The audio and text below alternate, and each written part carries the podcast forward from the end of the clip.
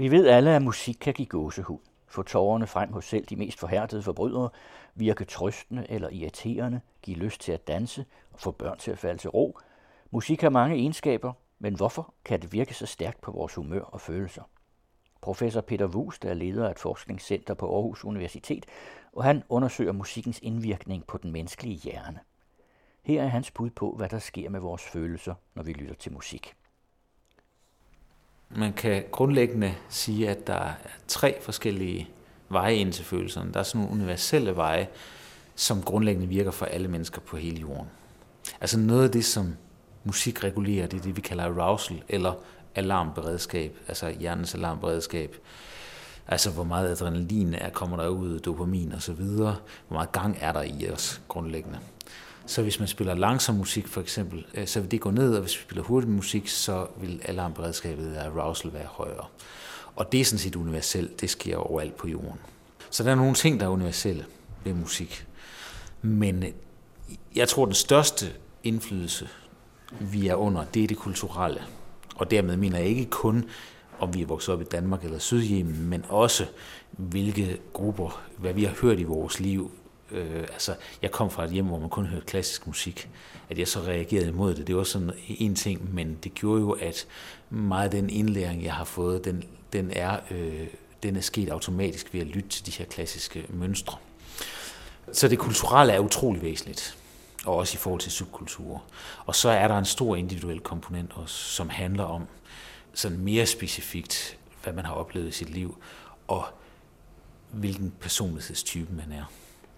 Men for nu at vende tilbage til, til, til spørgsmålet omkring følelser, hvad er det egentlig, der sker i hjernen, øh, når vi oplever de her store følelser ved musik? Der sker en hel masse forskellige ting. Musik kan finde mange forskellige veje ind til vores følelser. Altså bare for at tage to lidt modpoler, så kan man sige, at når vi oplever det der med, at vi hører noget musik, vi kan bare ikke lade være med at danse til det. Sidste år dansede alle til den der Happy for eksempel. Det er en helt bestemt følelse, som, som man, hvor man tænker, jeg skal op og, jeg skal, jeg skal bevæge øh, fødderne eller et eller andet. Men man kan jo høre noget helt andet musik, som fremkalder tårer for eksempel. Og, og, og, og det er jo det er to meget forskellige øh, påvirkninger. Øh, og, og musik har altså fundet fantastisk mange veje ind til vores følelser af en eller anden mærkværdig grund. Hvis vi nu tænker på musik, som er meget sorgfyldt, hvad for eksempel? Jamen det er der jo, altså hvis vi går ind i kirken til en begravelse, så spiller man jo typisk sådan en, en fuga af bak i mol, som signalerer meget stærk øh, sorg. Det kunne være alt mulig musik, øh, øh, der gør det. Og grundlæggende, det som jo så sker i, i det tilfælde, det er, at vi jo får fornemmelsen af, af den her meget, meget sørgelige begivenhed men vi i sidder vel også i en sorg. Ja, det kunne vi jo så godt gøre. Altså, hvis jeg ja. går til en begravelse, ja. så er det vel jo, jo. fordi det er en, jeg præcis, ja. skal ind og sige farvel til. Ja, og, og præ- præcis på, på den måde. Men lad os nu så sige, at man hører det her stykke musik, hvor der ikke er noget at være ked af. Jeg sidder derhjemme i sofaen ja. og hører den samme musik. Ja, så kan du få en utrolig nydelse ud af det her sørgelige stykke musik. I virkeligheden øh, ser det ud på vores hjerneskanninger, som om folk øh, nyder musik i mål mere end musik i, i dur. Men grundlæggende, så får du den her følelse og den er fantastisk øh, rar at opleve, specielt når man ved, at der ikke er noget at være ked af. Sandsynligvis, og der er nogle forskere, som mener, at der så også er den ekstra komponent, at når vi er i sorg, så har vi faktisk nogle stoffer i vores hjerne, blandt andet stof, der hedder prolaktin, som også er i vores øh, tårer, når vi græder, som trøster os. Så det kan være, at vi får nu, og, vi ved godt, at trøst er en dejlig ting. Og tænk, hvis man så kunne blive trøstet, uden at der var, der var noget, der var, der var, der var sørgeligt. Det, det er jo så det, som musik muligvis gør.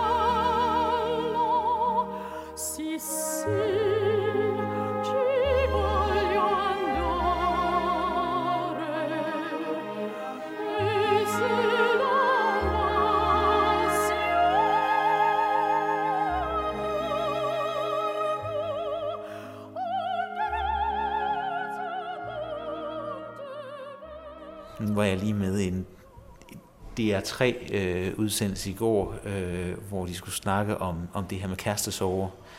Det er ikke så aktuelt for mig. Jeg kan slet, slet stort set ikke huske, at jeg har haft det. Men øh, det har jeg jo altså på et eller andet tidspunkt. Men øh, der er det jo lige præcis det, at når man har kærestesover, så sidder man og rollelytter de her sørgelige sange, eller de her sange, der på en eller anden måde kan trøste en og give en fornemmelse af, at jeg er ikke den eneste i verden, der har haft kærestesover. Så, så øh, det er jo det er en af musiks rigtig væsentlige øh, øh, øh forser. Man har lavet nogle forsøg i Finland med folk, som har været udsat for et slagtilfælde, har fået et slagtilfælde. Og øh, øh, der har man faktisk kunne vise, at hvis man bad dem om at lytte til deres musik en time om dagen, så blev de mindre deprimerede end, end dem, som ikke havde fået noget musik at lytte til. Og der, vi ude i hvad som helst musik? Nej, det var musik, specifik musik, som de selv havde valgt, noget deres yndlingsmusik.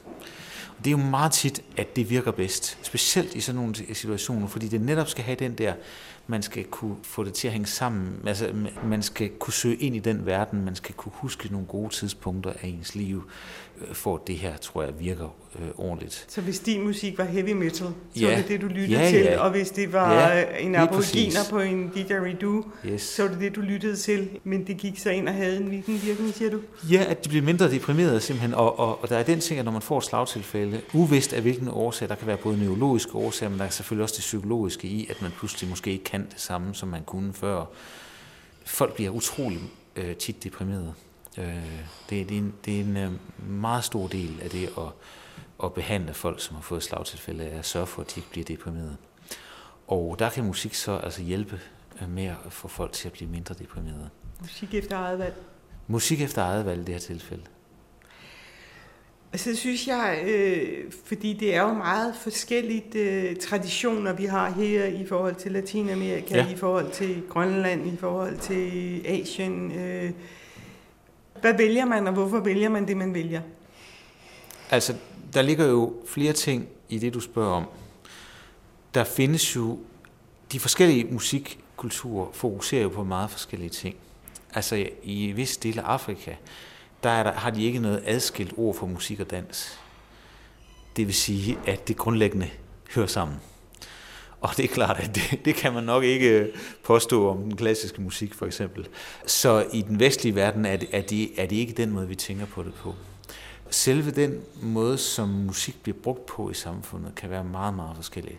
Jeg har selv boet en periode i øh, Brasilien, i Rio, og øh, det er så integreret en del af alt, hvad de foretager sig, musikken, at vi slet ikke kan forestille os, hvordan det er at leve i det samfund.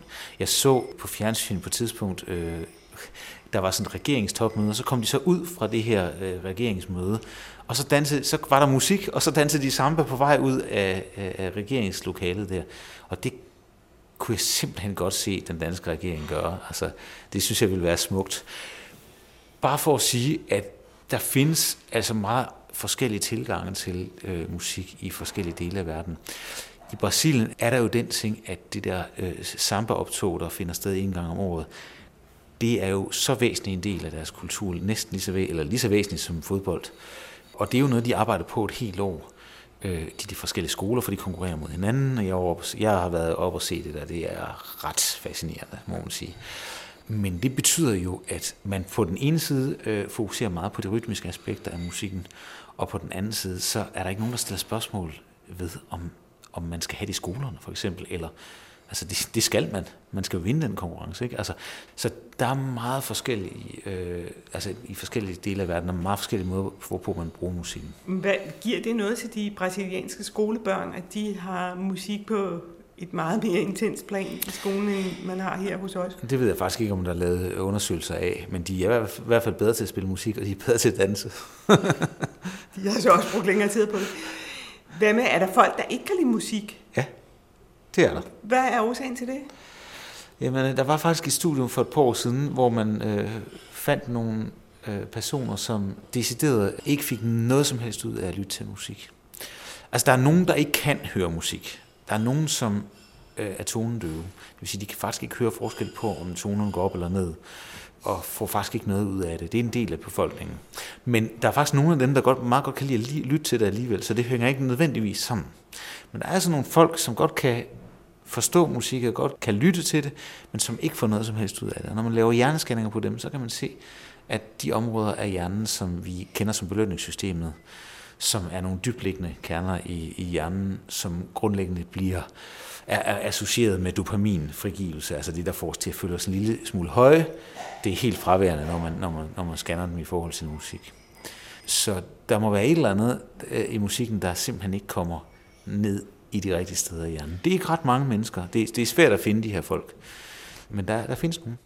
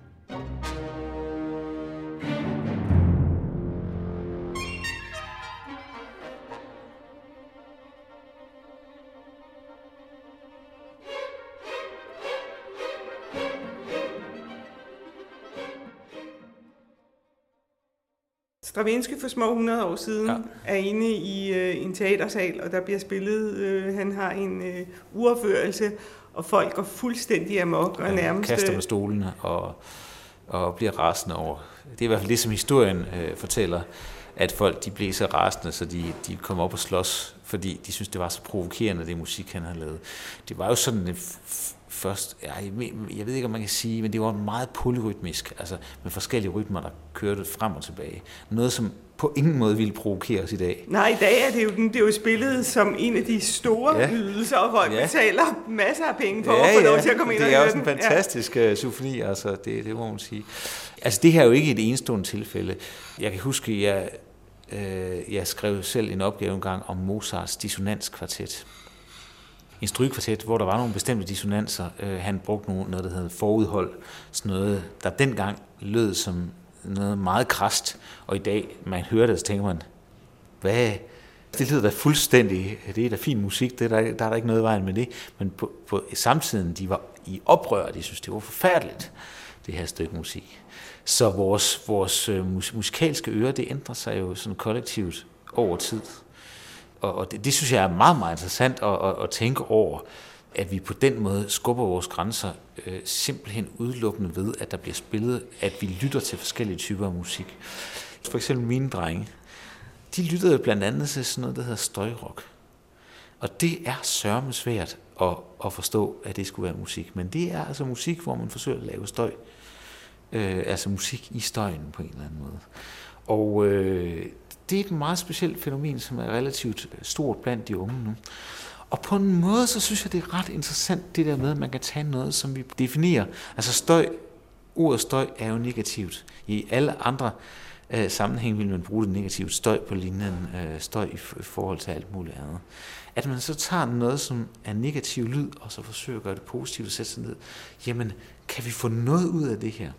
Og jeg synes faktisk, det er vidunderligt at tænke på, at musik på den måde, i alle dens mystiske af, øh, øh afskytninger, forsøger at bruge lyd på alle måder, uanset om det er negativt eller positivt, til at skabe æstetiske, altså, altså kunst, kunstværker, følelser, øh, ting vi kan tænke over, ting vi kan lytte til, ting vi kan bevæge os til.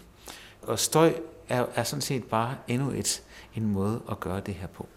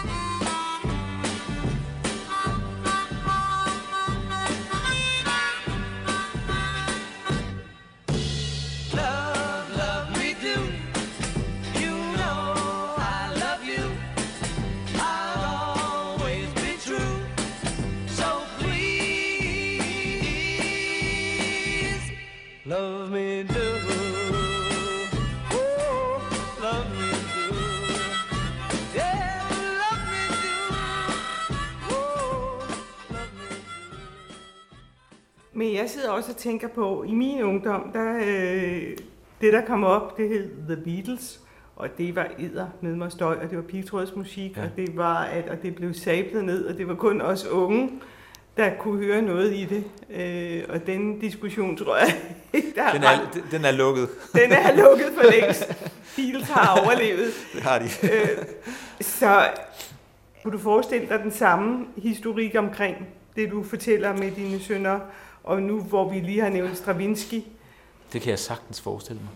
Og det får mig så til at spørge dig om, hvad med døve? Altså hvis der kan komme tårer frem i øjnene på mig, fordi jeg sætter noget bestemt musik på. Ja. Kan døve også øh, have sådan nogle reaktioner? Det er klart, at i det øjeblik ens hørelse bliver dårligere, så bliver det, som er, er mest tilbage, det, det er det rytmiske, fordi det, det kan man også mærke. Der er, der er jo noget taktilt over det også. Så øh, meget ofte er det, er det så det, man kan få nydelse af. Nu er det så ikke mit speciale emne, det her, men, øh, men altså, vi har arbejdet en del med at forsøge at træne implanteret i, i musik, og man kan faktisk ved at træne dem få en ret fantastisk bedring af deres musikalske hørelse. Og har I så også tjekket på, om det går ind og rammer deres følelser? Nej, altså, vi har kigget på, om, det, om deres livskvalitet bliver forøget, og det gør den. Det påstår de. Vi har lavet nogle øh, EEG-undersøgelser af det.